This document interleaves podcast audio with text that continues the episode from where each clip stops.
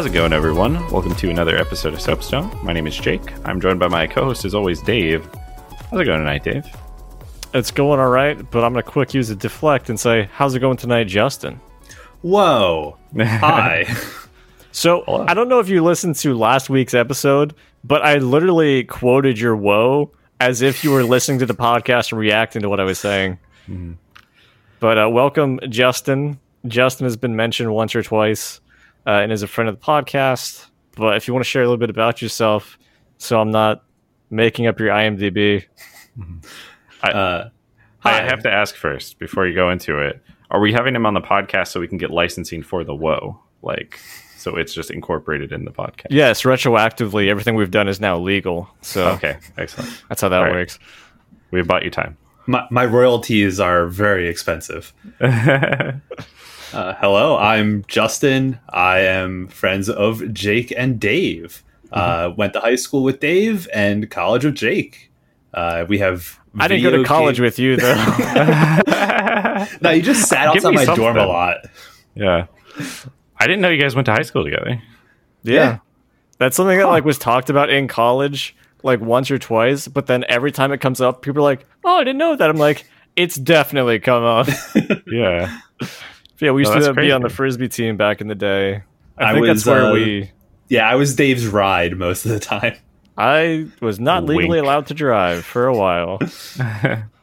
Which is so it's a good thing that's not what he was talking about, obviously. obviously. Oh. and we have earned the explicit check mark. so, what type of games do you like, Justin? What's your wheelhouse? Uh, my wheelhouse is pretty much everything besides sports. Um, I definitely have a particular affection for JRPGs, um, but also FPS. Um, Yeah. I grew up. I cut my teeth on UT ninety nine, uh, which I think it might be relevant for this episode a little bit. Yeah, I can Um, see that. And yeah, JRPGs are also a thing that I am very fond of that I know kind of gets uh, dissed a little bit. In I this would, I wonderful would say time. neglected. they get neglected.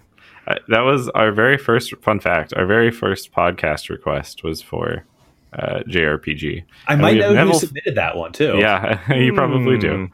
And we never never fulfilled it. Uh, we have covered zero JRPGs, but they take time. Yeah, I Uh, just there's another to- game that seems to take a lot of time too. Oh my gosh, that's We're almost a working on segue. So I'll ignore it. We can't do good segues anymore. Um, yeah. Yeah, I do want to get something like Persona on there at some point, but I feel like Persona is not going to be my wheelhouse as much. But I know Hmm. you guys have both played and enjoyed it. Oh yeah. I never beat Persona Five. Actually, I haven't beaten any of the Personas. I've gotten to the last segment for two How of is them. that What a possible? Um, Rachel has rubbed off on me. Okay. I was gonna say like I don't know how you get. Here's my question because Persona Five is like a hundred and ten hour game for me to beat it. How do Uh-huh. you get to the last segment, which meant you're like a hundred hours of commitment and then not finish it? Uh, so they announced Royal, Oh, okay, that's fair. and they had no experience carrying uh, uh, saves forward all the way because of how they usually do the expansions to the Yeah. Persona game. So it ended up just being a if I'm going to replay it at some point, anyways. right. Turn it into a uh, like. 180 hour experience instead of a 200 hour experience, I guess. No, that's fair. So, are you going to Um, answer my question of how's it going tonight, Justin, or what? Whoa. Whoa. Uh, tonight's good. It's still night, I guess. I don't know. Yeah. I mean, it's getting there. The sun's yet to fully set. and I can still see my neighbors if I need to. I got the blue lights turned on. I'm in uh I'm in relax mode. Oh, it's nice. no longer my office, it's now the game room again. Oh, that's got to be a cool toggle.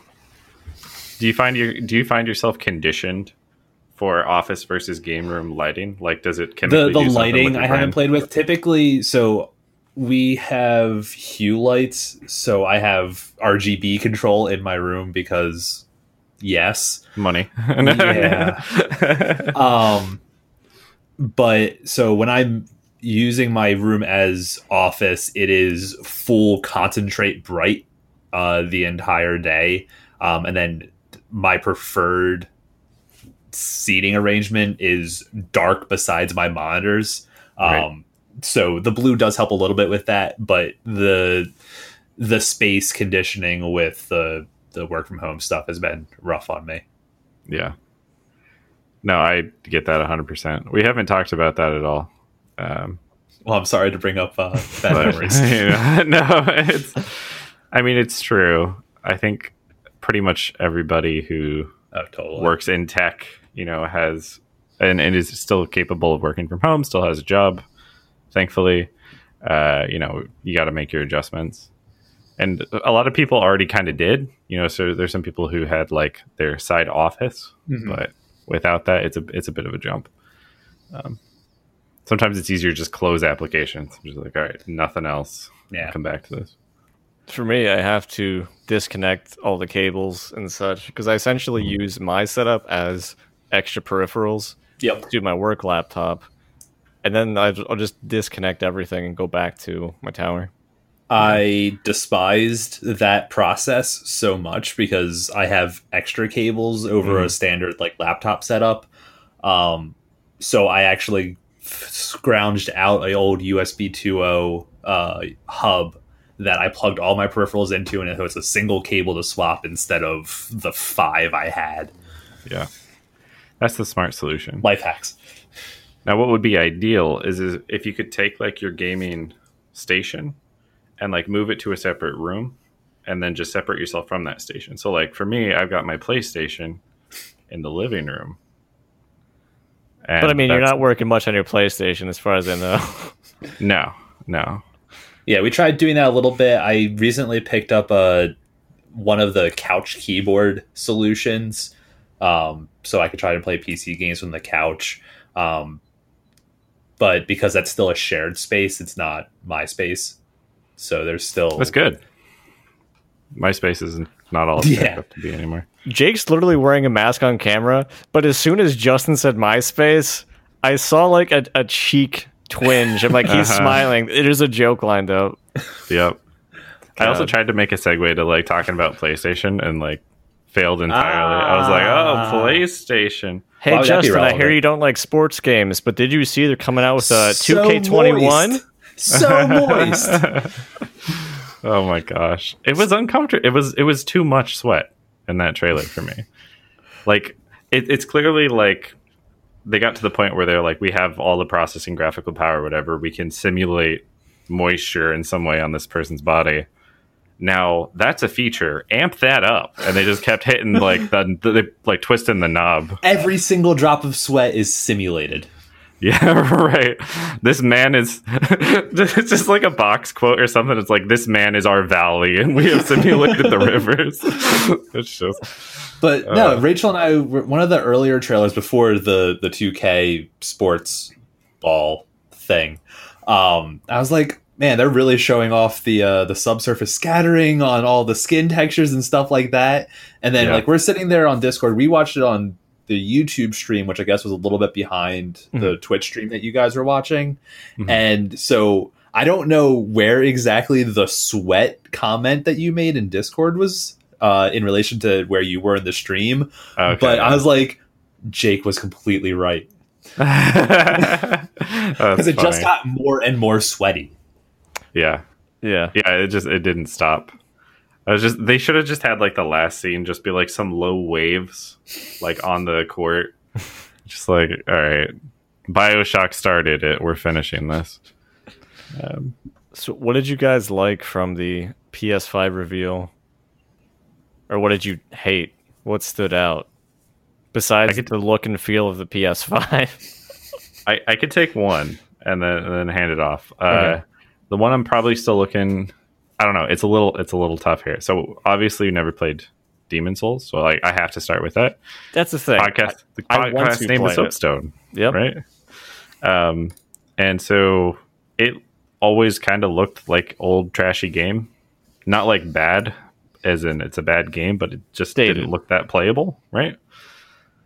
Yeah, dated exactly. Um, and everything was better since then. So being able to go back in like high resolution, probably updated mechanics. the fact that Bluepoint has a history of doing more work. Um, they there was the ICO re-release for Shadow of the Colossus that they did, where it they I don't remember who did the the first like HD port, but then they did the full Shadow of the Colossus uh, remaster, and Mhm.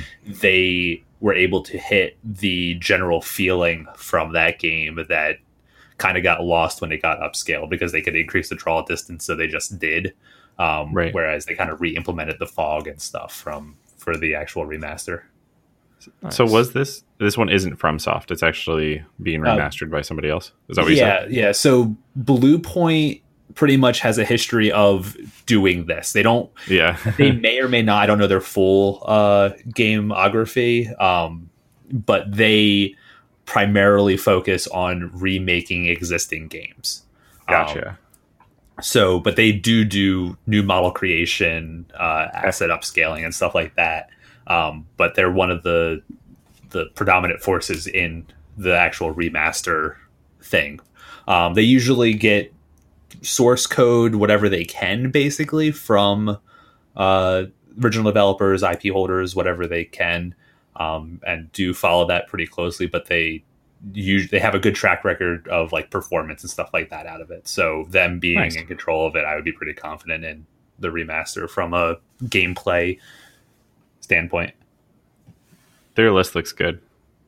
Like I, I was looking at all that. It is pretty much just remasters, but their list looks really good. God of War Collection, Titanfall, Demon Souls, obviously coming up. Shadow of the Colossus, like you mentioned, mentioned Uncharted, uh, Metal Gear Solid. Like that's a pretty good list of remastering games. I don't know how I would feel if I only really remastered games, and that's what I was known for.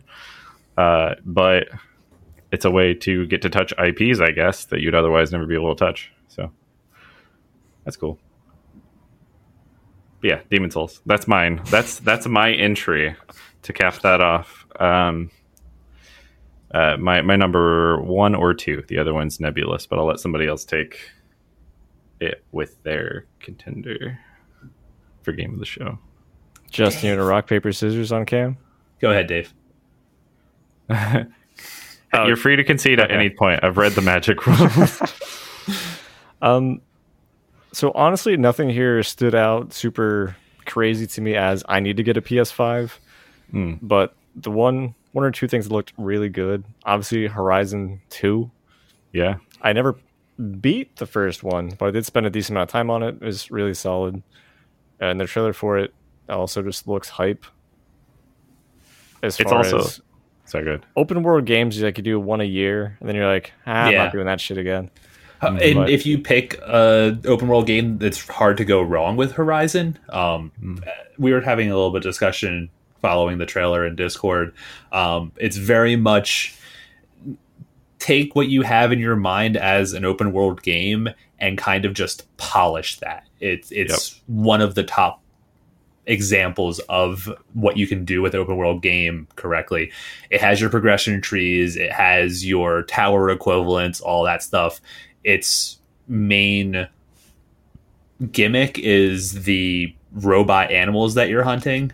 Um, But that was enough of a pool to start it. And then the storytelling for an open world game, which it's a qualifier that you almost have to have because the way that those stories end up being disconnected. But it, it had a drive there that, like, going into the final segments of Horizon Zero Dawn 1 was very solid. I ended up platinuming it. Um, Oh, nice. basically on release. Um, but I never went back into the expansion, and I like snow areas. The the, Yeah. the expansion was a snow area. I did the snow area because it was out when I played the game. Okay, Yeah. how Full was it? recommendation for that.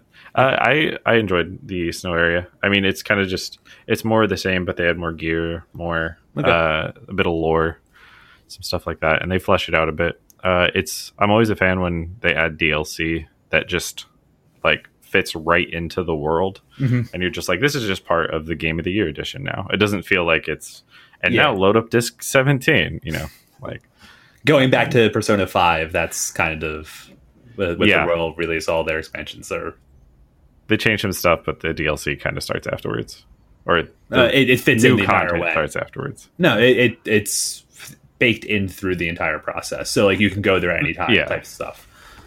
Yeah, my understanding is they changed the end of the game though too. For a Oh, while. okay. yeah, Yeah. So it like keeps going, but Yeah.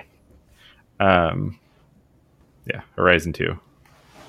I mean, this is also we talked about how, and we'll probably mention how some of the graphics don't matter that much for the games that are listed, or they don't look that impressive for a new console, really. Well, it's not like between one and two. There's not such a drastic difference to my naked eye, at least. I'm sure Mm-hmm. if I was actually playing through some of it and comparing it side by side, I'd be like, okay, this looks a lot better. There's a lot more options and particles I- here. Part of what two we're dealing is with good. is also how we're watching the videos. Oh yeah, But- for sure. Yeah, yeah, that's true. But I mean, I like think- Horizons, we're at the point in gaming where like a lot of things that are AAA games look good, and I don't Mm-hmm. feel that they need to be improved. Right. I'm sure I will appreciate some things that are improved, like Final Fantasy VII Remake looked super nice, and that stands out on its own, um, especially because you're comparing it to the original game. But just other games for this era, it is pretty clean. Yeah. but I don't I- need games necessarily to keep going in that direction. But I will appreciate the ones that do.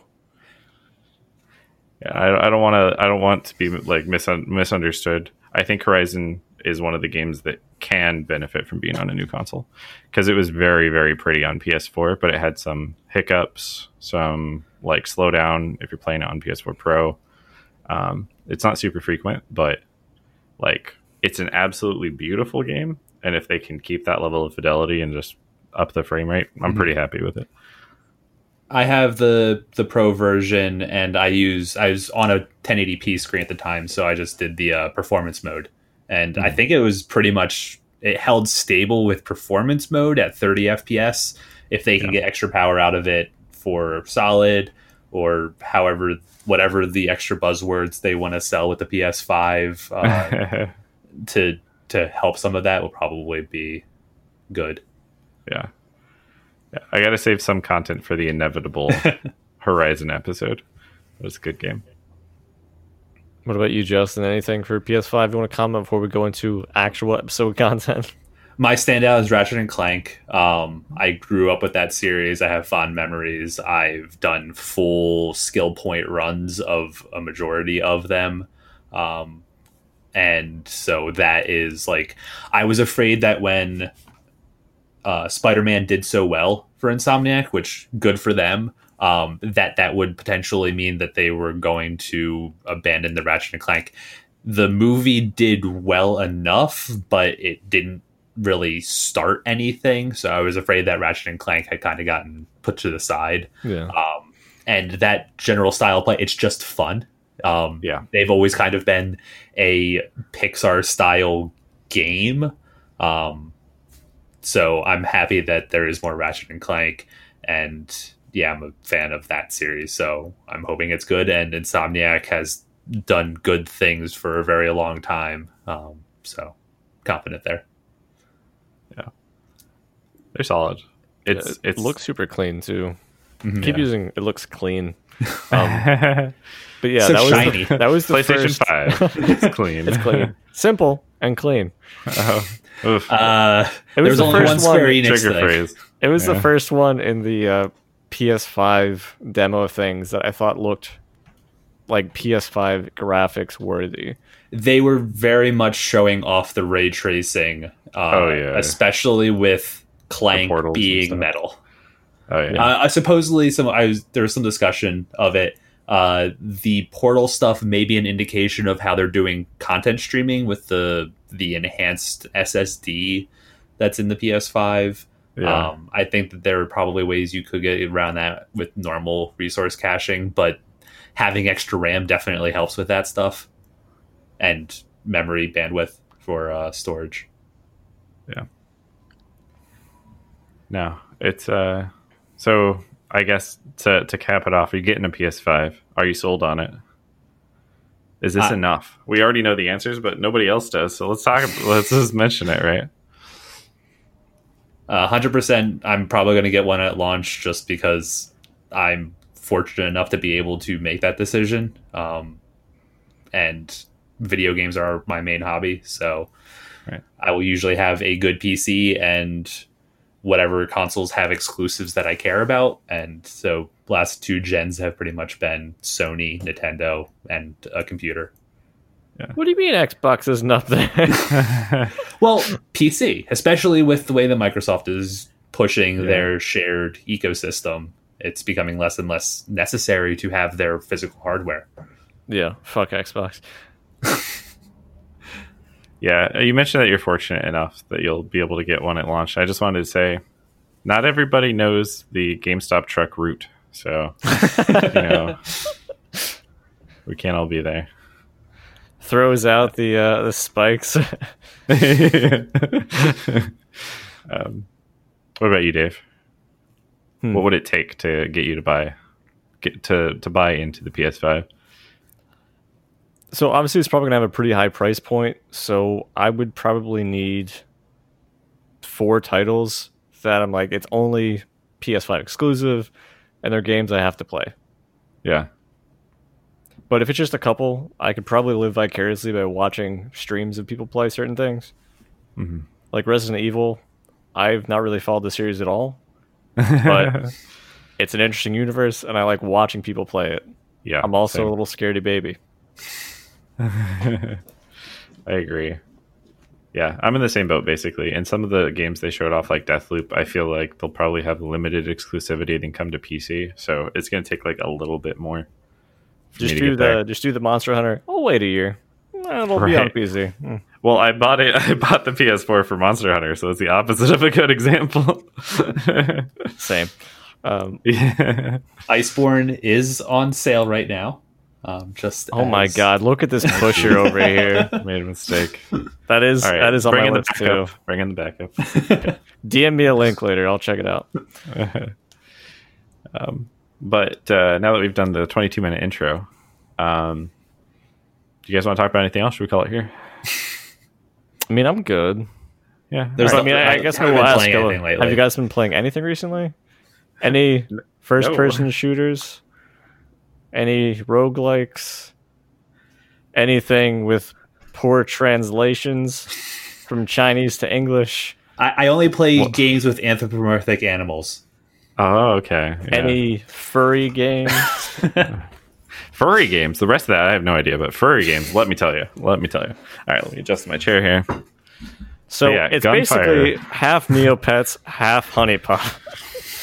That's that's not at all true. That's- that's- know, it's as I was jokingly alluding to earlier, it is a roguelike FPS. And we've all been playing it because I think it's on early access for pretty cheap. yeah. What's but it does have game? multiplayer. Gunfire Oh, Reborn. Good point. Gunfire. Look at the title, listener. Look at the title. No, look back to us. So yeah, uh, it's been pretty good so far. I feel like I've been playing it roughly a week, maybe. Maybe I've played seven hours total, like an hour a day. Yeah, I think we're all roughly around seven to ten hours somewhere in there. yeah. yeah. I may Uh, have been creeping on some uh, Steam stats last night. Oh my gosh. Jesus, guy does his research. Um, uh, yeah. No, don't get used to this, people. this isn't a habit we're going to try to make. It it has been fun. I was kind of skeptical from the trailer alone uh, when Ian mentioned it, just because I'm Yeah. a pessimist by nature.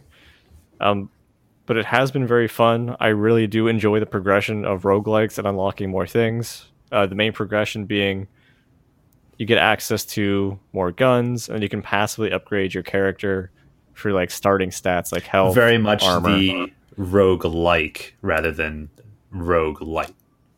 Yes. Um, but Jake and I actually beat the current content in the game last night. What? It took us about an hour. Um, but I feel like we had a good run. Yeah, no, it was pretty solid. I mean, we did beat it.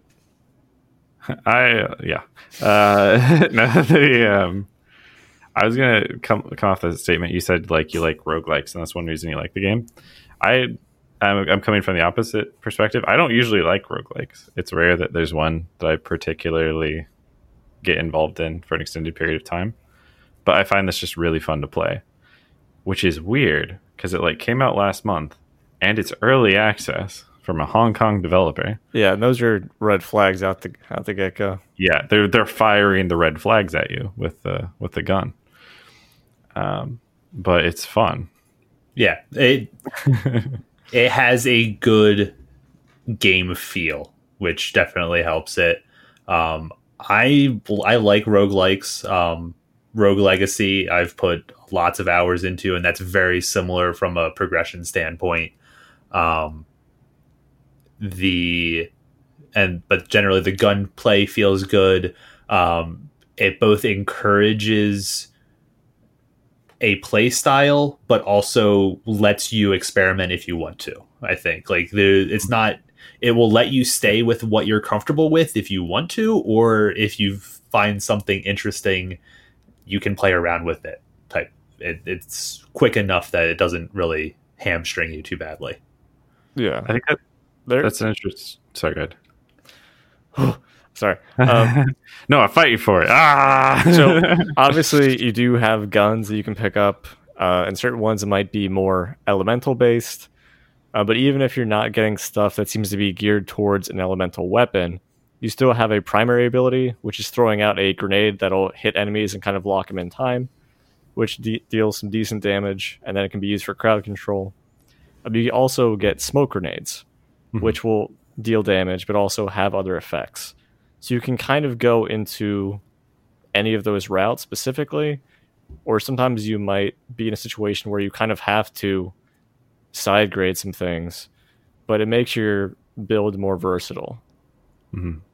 Like Yeah. going through a run, it's entirely possible to get something very synergized and be like, this is my main source of damage. This is the exact playstyle I want to do. That fits. But I have gone some other things where like, oh, I wasn't planning on going more grenades, but I am getting some good stuff for it. And then it kind of morphed my build to be more utility based. My last couple runs have been I found a specific gun, like the they do a Diablo esque style loot rolls, or I guess Borderlands would be more apt um, on the guns themselves. And I found one gun base model that I really liked how it fired and the general effects of it. Um, I think it's the Starburst Lightning Star Blast. Destroyer? Starburster. No, not the Star Destroyer. It's the Lightning Blast, I believe. Um, The assault rifle. yeah, I guess uh, it Is it shoots the essence? it shoots orbs, and then the right click generates the shield that if you shoot through, it increases the damage. Um, I had a really good run with a really good rolled one, and I just generally like that play style. Um, and so I spent a whole bunch of games or lives runs, I guess would be the roguelike term, um, where I was hard focused on building lightning uh, because it's a primary lightning weapon, and then stacking the stuff along with that, and then kind of just hoping that I would get that gun or a gun that would play with that well. Um, and that worked. Like I, I- I also so last night after creeping on your guys' stats, I saw that you got a clear. Um, so of course I needed to push through, and uh, I did end up killing him at like the the, the final boss that's currently in content um, at like twelve thirty or something last night. Yeah. Only 12 minutes, 30 seconds? That's a hell of a run, Whoa. Justin. Those Hell of a very run. good. I need to start stacking lightning.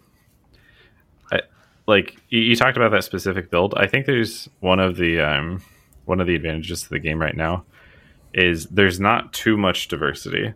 There's like some there's three elements: lightning, uh, like acid, which is decay, and then fire, and then normal type. A couple different types of ammo, and then grenades and the uh, special ability and that's like it. So you can kind of pivot a run, where in other roguelikes you couldn't pivot a run as easily. Like there's been times like in Dave and I, we had a clear. I didn't I uh just trying to like spec into fire for like the entire run and I was getting like support scrolls and stuff for fire, but like just could not get the fire affinity, which is you have life steal basically when you Mhm. light yourself on fire by lighting other people on fire. Uh, until like the very end of the game, almost Dave got it actually and handed it off to me. And that's Uh, one which of the is an things awesome I wanted feature. to highlight is yeah, the Oh, yeah. multiplayer style. Yeah. Yeah. So, like, let's say we go to a shop and everything is instanced as far as loot. But let's say you clear a room, uh, you get a scroll from a chest. If I know that Jake's going for fire or Justin's going for lightning, I can be like, hey, I have something for you that I can just literally drop on the ground and they can pick it up, Yeah, which is so nice. Because if I'm just going off of solely my loot tables, I might get some of those side grades that are, while still beneficial, don't really fit into my current playstyle and they just kind of sit there. But like I can buy them guns, they can drop guns for me. It's like, oh hey, I found this really cool thing. So There's- it's super useful. There's actually a lot of choice um surprisingly like normally in a rogue like you open up a chest and you get that item um you can either leave the item or take it um Mhm.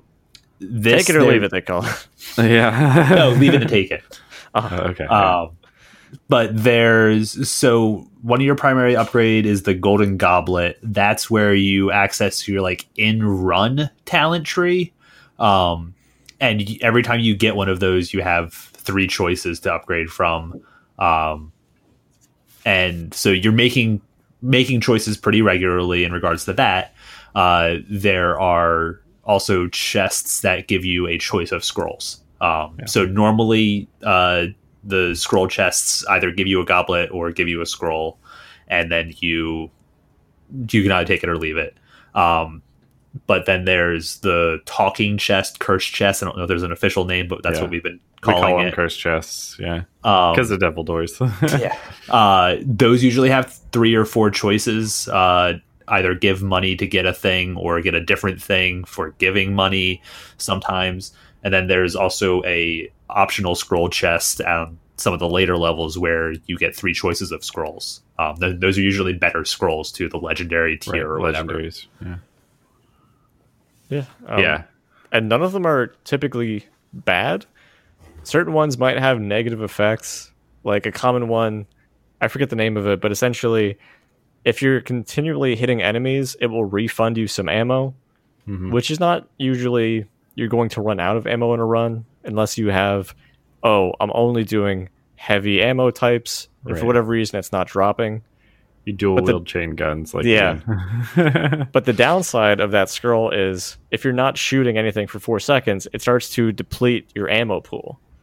Mhm. So typically, if you're the one who has it the run, we say to everybody else, "Hey, could you hurry the fuck up?" But Jake found a hack of you can just drop it on the ground until you're ready to go, and Yeah. you then aren't burning that ammo. So I noticed that scroll in particular. I think it does stop counting down ammo after four seconds. So it's Okay. basically like a tick tock cycle. So you, but that was in a solo play. They might treat it slightly different. It's also early access, which should be a qualifier for all of this is probably going to change at some point, um, depending on Yeah. what their release calendar actually looks like. Um, yeah. Yeah. and then I haven't used the the dog character at all. What we've probably been talking about is the the cat, right? prince. Yeah, I don't. He has an actual the name. furry part of the game. Yeah. um. So the dog has his own talent tree between runs and inside runs. Uh, the gun scroll pool is the same between the characters, but the Mhm. way that they will interact with those is different. I Yeah. think the main Basically- thing with the gun is you can dual wield, or the Mhm. main thing with the dog is that he can dual wield. Yep. Correct? yeah, Yeah, that's his E, I believe. that's Yeah. the skill difference. His his passive, his between run skill tree is actually the same, which is Oh, nice. is? You actually share progression between the Oh, two of them.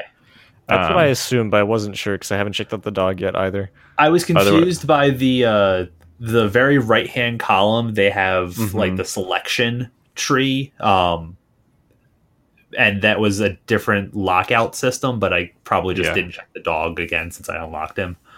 I, I don't know for that far bar, but all of the core skills, things like economy improvement, health, Okay. shield, all of that, That's a That's lot all better shared. than what I was Yeah. thinking. that's all shared, thankfully.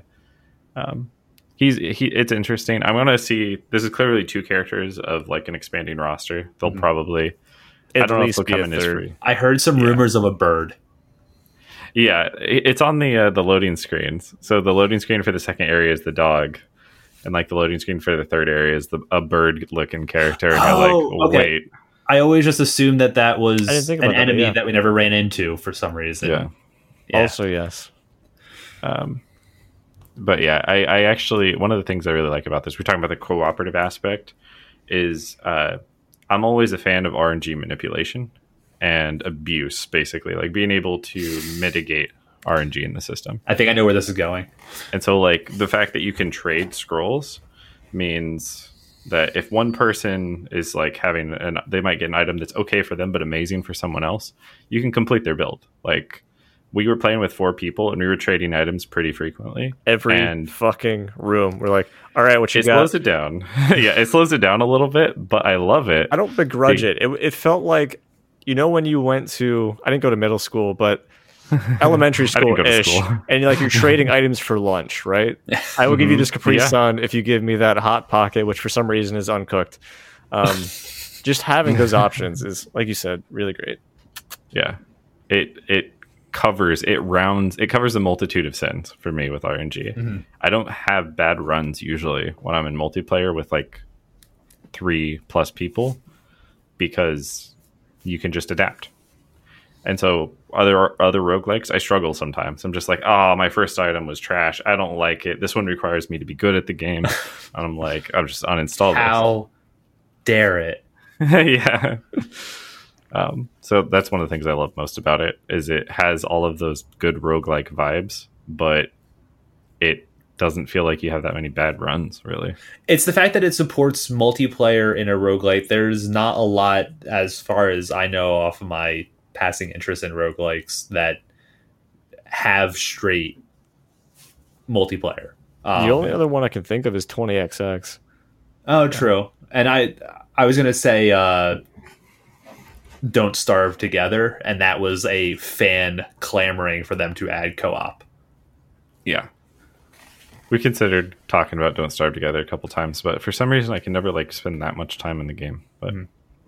I was gonna say Remnant of the Ashes from the Ashes was Oh, another yeah. game we covered, and it had roguelike aspects. Like the world was kind of random, the drops were random, but the big difference between these two, and I only basically played that game till we beat it, and then I was done. I don't even remember if I beat it. Actually, I might have just watched the we ending. actually we didn't beat the last boss because it was just a pain in the dick and not fun. We're bad at games. Is basically the takeaway. But um, That's how I talk about games. That's usually how it Yeah. works. Yeah, uh, but it didn't have co-op like uh, coverage for the Okay. RNG aspects. Mhm. It's not like oh my my buddy's helping me out here because they got a good drop I could use, um, and that makes this feel strictly better for me. Yeah, it doesn't feel like strictly just shooting. It's Yeah. like yeah, you could throw some other bodies in there and you're also shooting. And it does scale with multiplayer, Yes. but the trading aspect is definitely key. And also if you're down, somebody can pick you up, Yes, that's true. which is super useful. which we had some problems when we started, but I noticed in the skill tree as you unlock later tiers, you can see the next tier. Um, Mhm. There is a tier to speed up recovery for Oh, nice. reviving somebody else. Hell yeah. Um, I think it's like sixty percent at max. oh dang.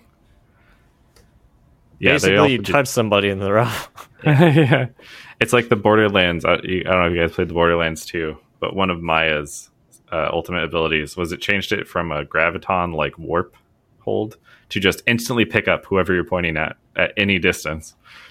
Pretty good support ability. Yeah.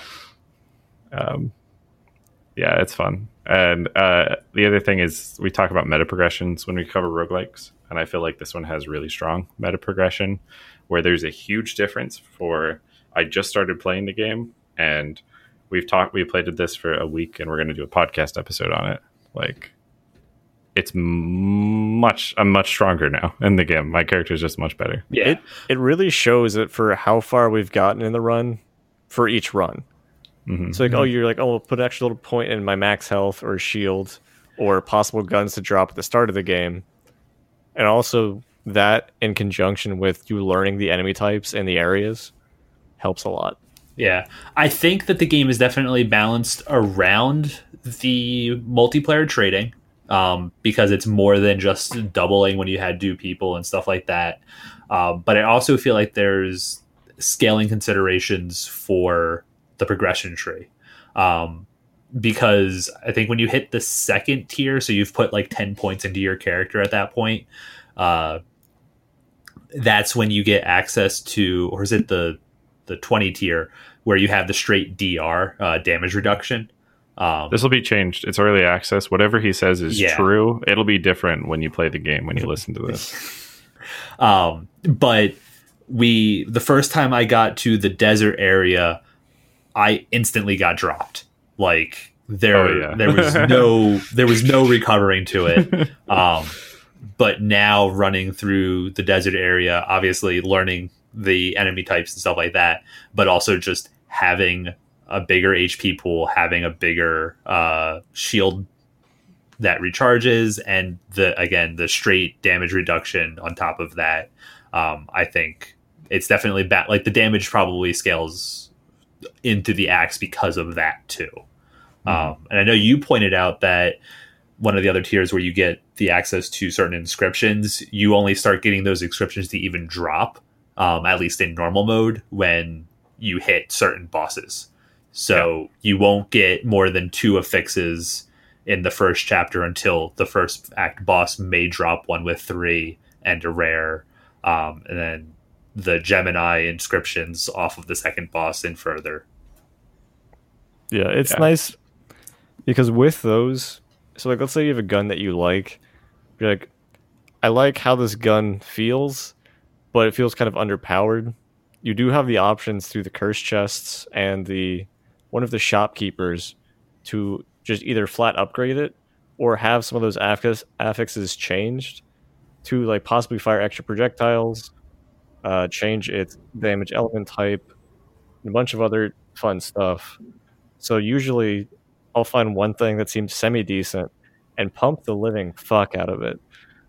Yeah. Like one of my favorite weapons right now is the prism, which is like a little poison kunai.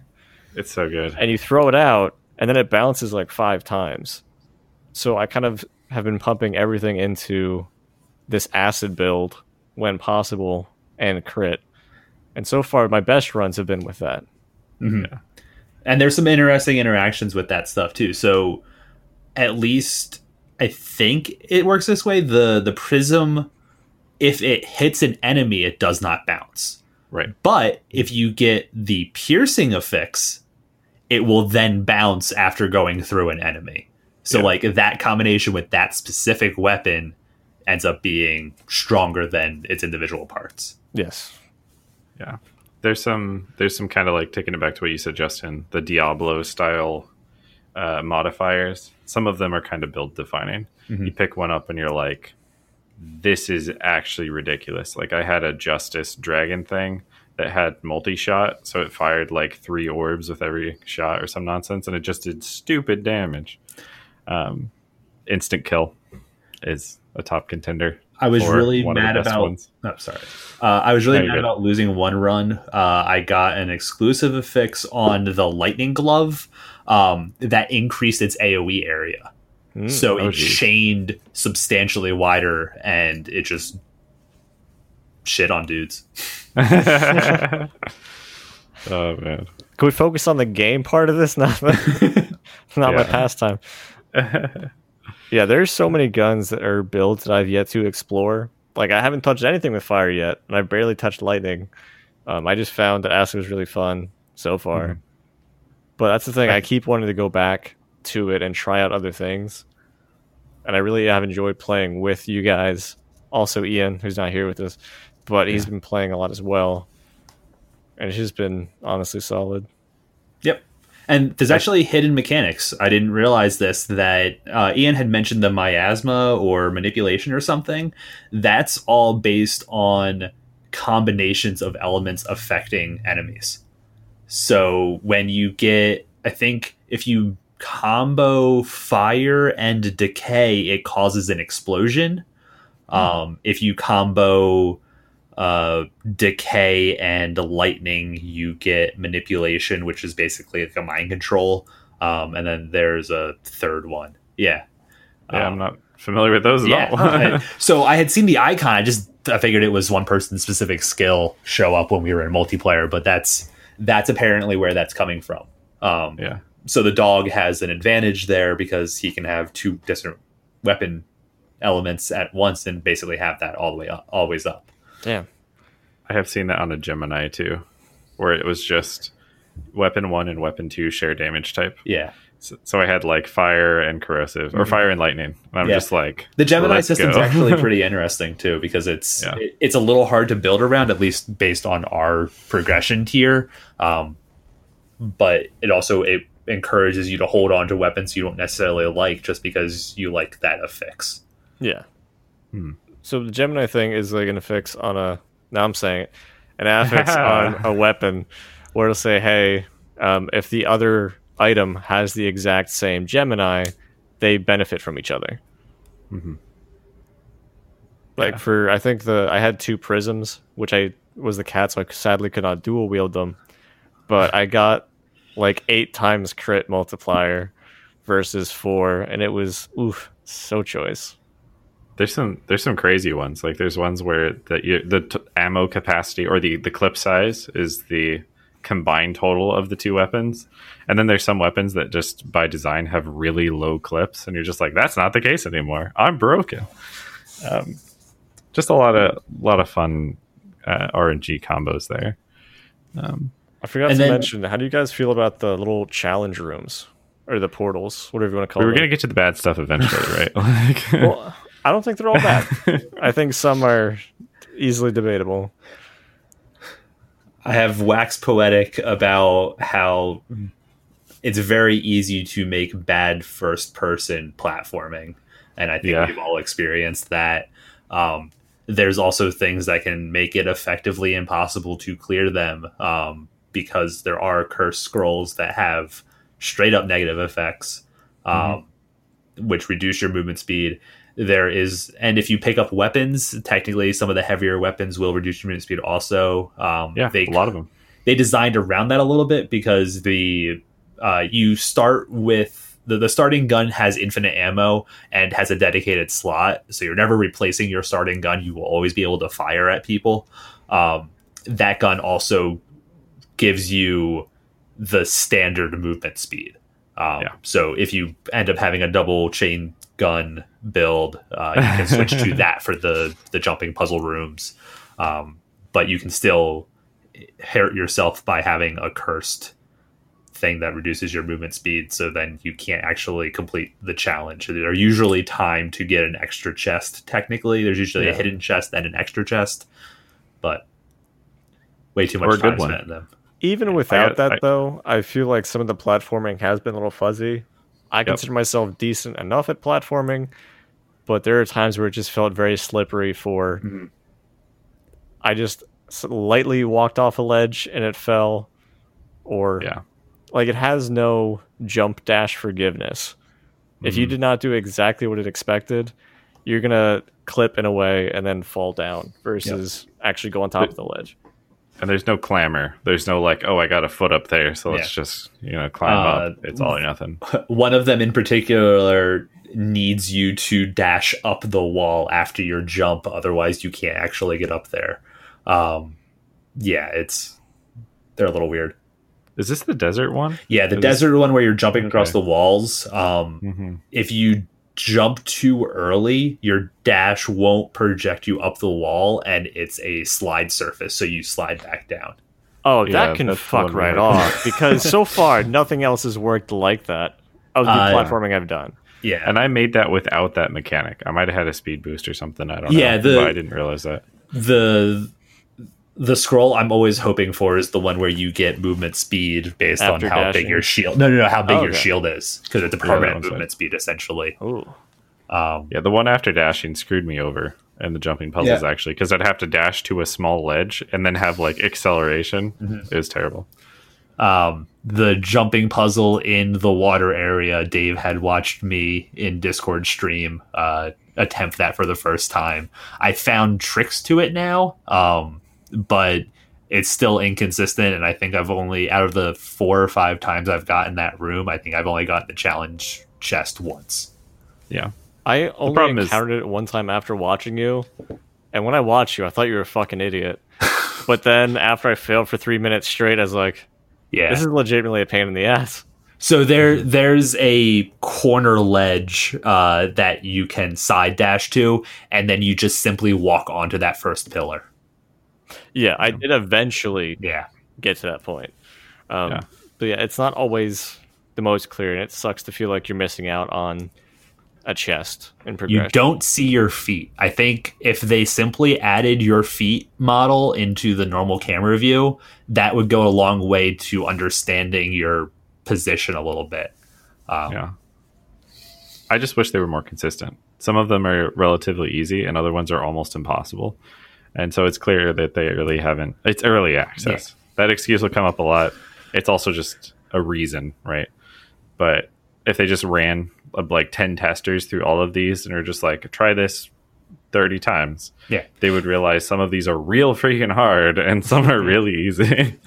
And but the the the water one in the third world does give you one of the choice chests that have a higher legendary rate. So like I think there's some balancing there, um, but also that one's a little jank because the bonus chest you can just open through the wall and grab the scroll from it. So Yeah, yeah. it's not really a can- bonus chest. I spent way too long trying to get the bonus chest a normal way, and then I was like, oh wait, I can press F here.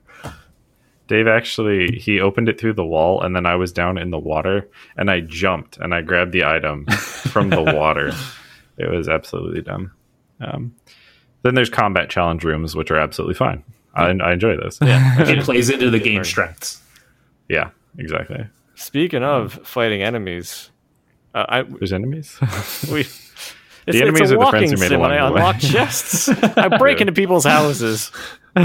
Let me see your grandmother's heirlooms. Are you Link? yeah, Legend Yes. of Zelda. is what I was thinking. my precious pots. So there's three areas in the game at this point in time. Uh, the first area is kind of tunnels. Um, I, I think it's supposed to It's- be it's a tombs, I think. yeah. yeah. Yeah. What do you guys feel about the enemies or areas? They In get norm- harder. Okay. in normal mode, the first area is pretty boring at this point. Hmm. Um, I'm not sure if you guys got an opportunity to play any elite after you got No. your clear. Haven't tried We yet. No. I did. I did like one or two runs, uh, not full runs. Like died pretty early, um, because they start giving you better weapons earlier in elite mode, and there's a chance for elites to randomly spawn in rooms, um, Okay. which drop significantly stronger loot, like b- act boss equivalent plus. Oh, I got like Oh, a scroll and a golden goblet off of the one I fought.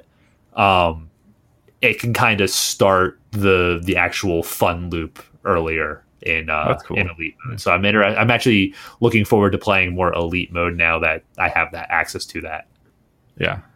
Um, but yeah, the first the first area is fine. Um, I like once we got the chest that has some starter weapons and being able to just blow through the first like two areas pretty quickly um, has sped up that section, which makes it better. yeah. Yeah. Do you like a theming of one of the areas more than the others? Right now, I'm definitely a sucker for Act Three. Yeah, three. Three's really good. Three is very um, Asian water themed. Mhm. Well, the whole game is Asian themed. Let me first point that out. Besides the western, I guess there's a, a pagoda in the western town, isn't there? Yeah, and just like the the style of enemies still fits that vibe. I mean, there's But, like, there's straight up Star Fox, so Yeah. There's that. there are some. Th- so It's there are some fox, derivative things in this game. who also cloaks. yeah. Also, There's goes, also- yeah, We we talked about this like when we saw it, but the bone dragon cannon is just Zarya's gun from Overwatch.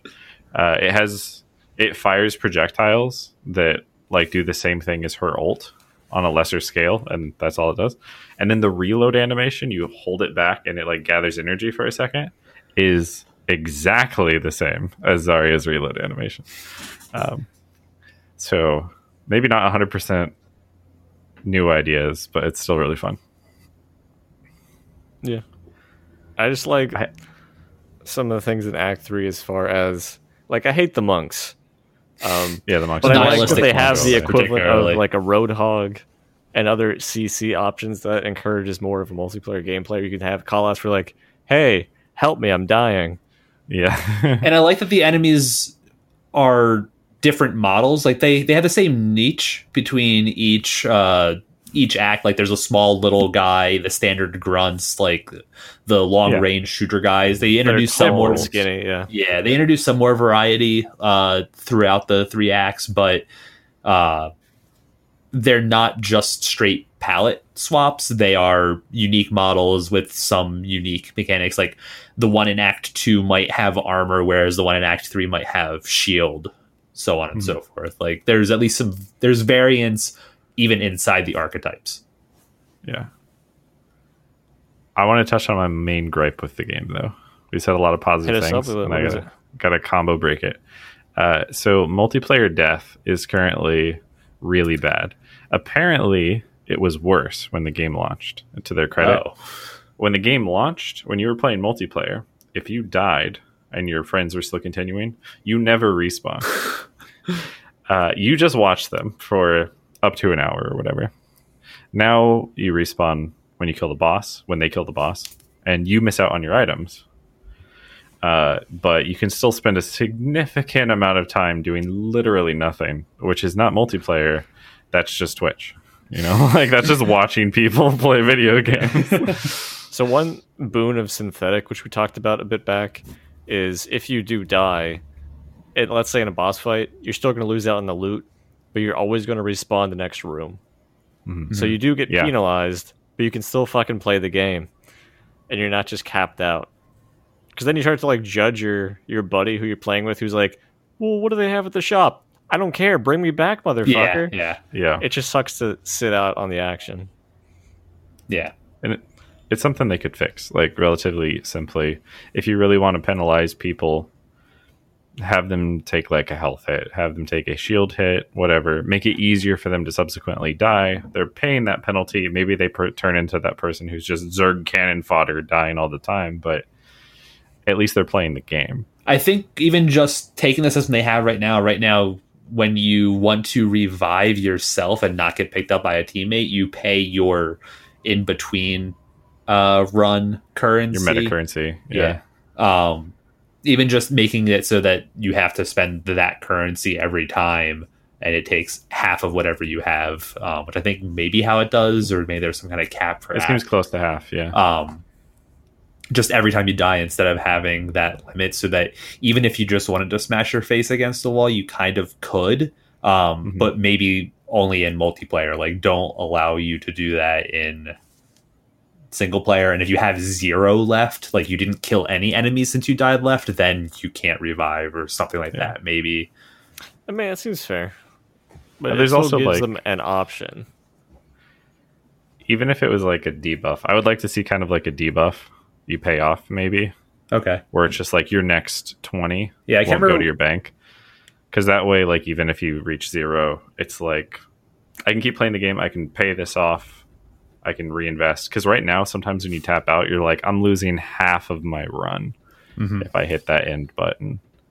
And in multiplayer maybe you don't get it back Yeah. you know?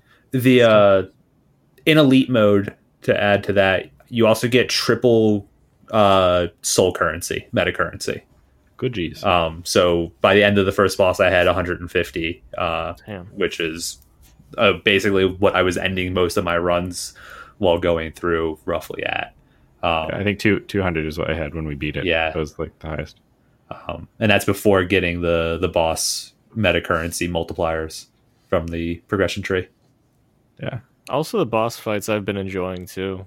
They're not Yeah. overly complicated, but there's enough mechanics in them to keep them engaging, and they'll have some ad phases as well. and all of them have achievements. There's uh, I saw that you have the artillery achievement from the final Act Three guy, and I was like, Sure. how? What what is the achievement? Um, don't get hit by his artillery. I'm not sure if that includes the the straight line one that he does periodically, or just the uh, the snot ball he shoots out. Yeah. I assume it's the straight line one that has the indicator and then drops. I, I think my favorite thing about the bosses is that they're all different. Like none of them are super derivative. Something I kind of got. There were some cool remnant bosses, but sometimes, uh, like roguelike type games turn into just shoot the thing with your overpowered gun. Hopefully, it's overpowered at this point or you're in trouble. Till it dies, dodge the thing, and you're done. That's still kind of true here, but they throw in different moves, different mechanics. There's some hopscotch, and that keeps it that keeps it fresh for me. I'm not like I never get up to the boss and I'm like, it's this again, right? Um, I totally do that for the first boss at this point. Um, and it's the this again. and the cutscenes uh, before the bosses, they're cute, but That I, should I wish, skippable. yeah, Yeah. Yeah, I agree with that. Um, but yeah, that was basically my main negative thing. And for a game that came out last month, and I'm having a lot of fun with it, I don't tend to really buy into early access games. Props, props to Ian. He suggested this, I think, Yeah. in Discord uh, initially. Um, it's really fun and surprisingly playable. And I haven't hard crashed yet, which is pretty essential in a game where a run can last up to an hour. And uh, out the gate, that's pretty good. yeah. Uh, well, I don't know. Uh, this is usually where we stop talking, I think, right? I mean, we did just hit an hour, so it's up to you guys. Do you have more to say on it? Let's just go back to PlayStation stuff. Talk about that a little All right, bit more. PS5. Well, I would like to thank uh, Justin for being our guest tonight on relatively short no- notice. Thanks for Just having me. invited him to the call.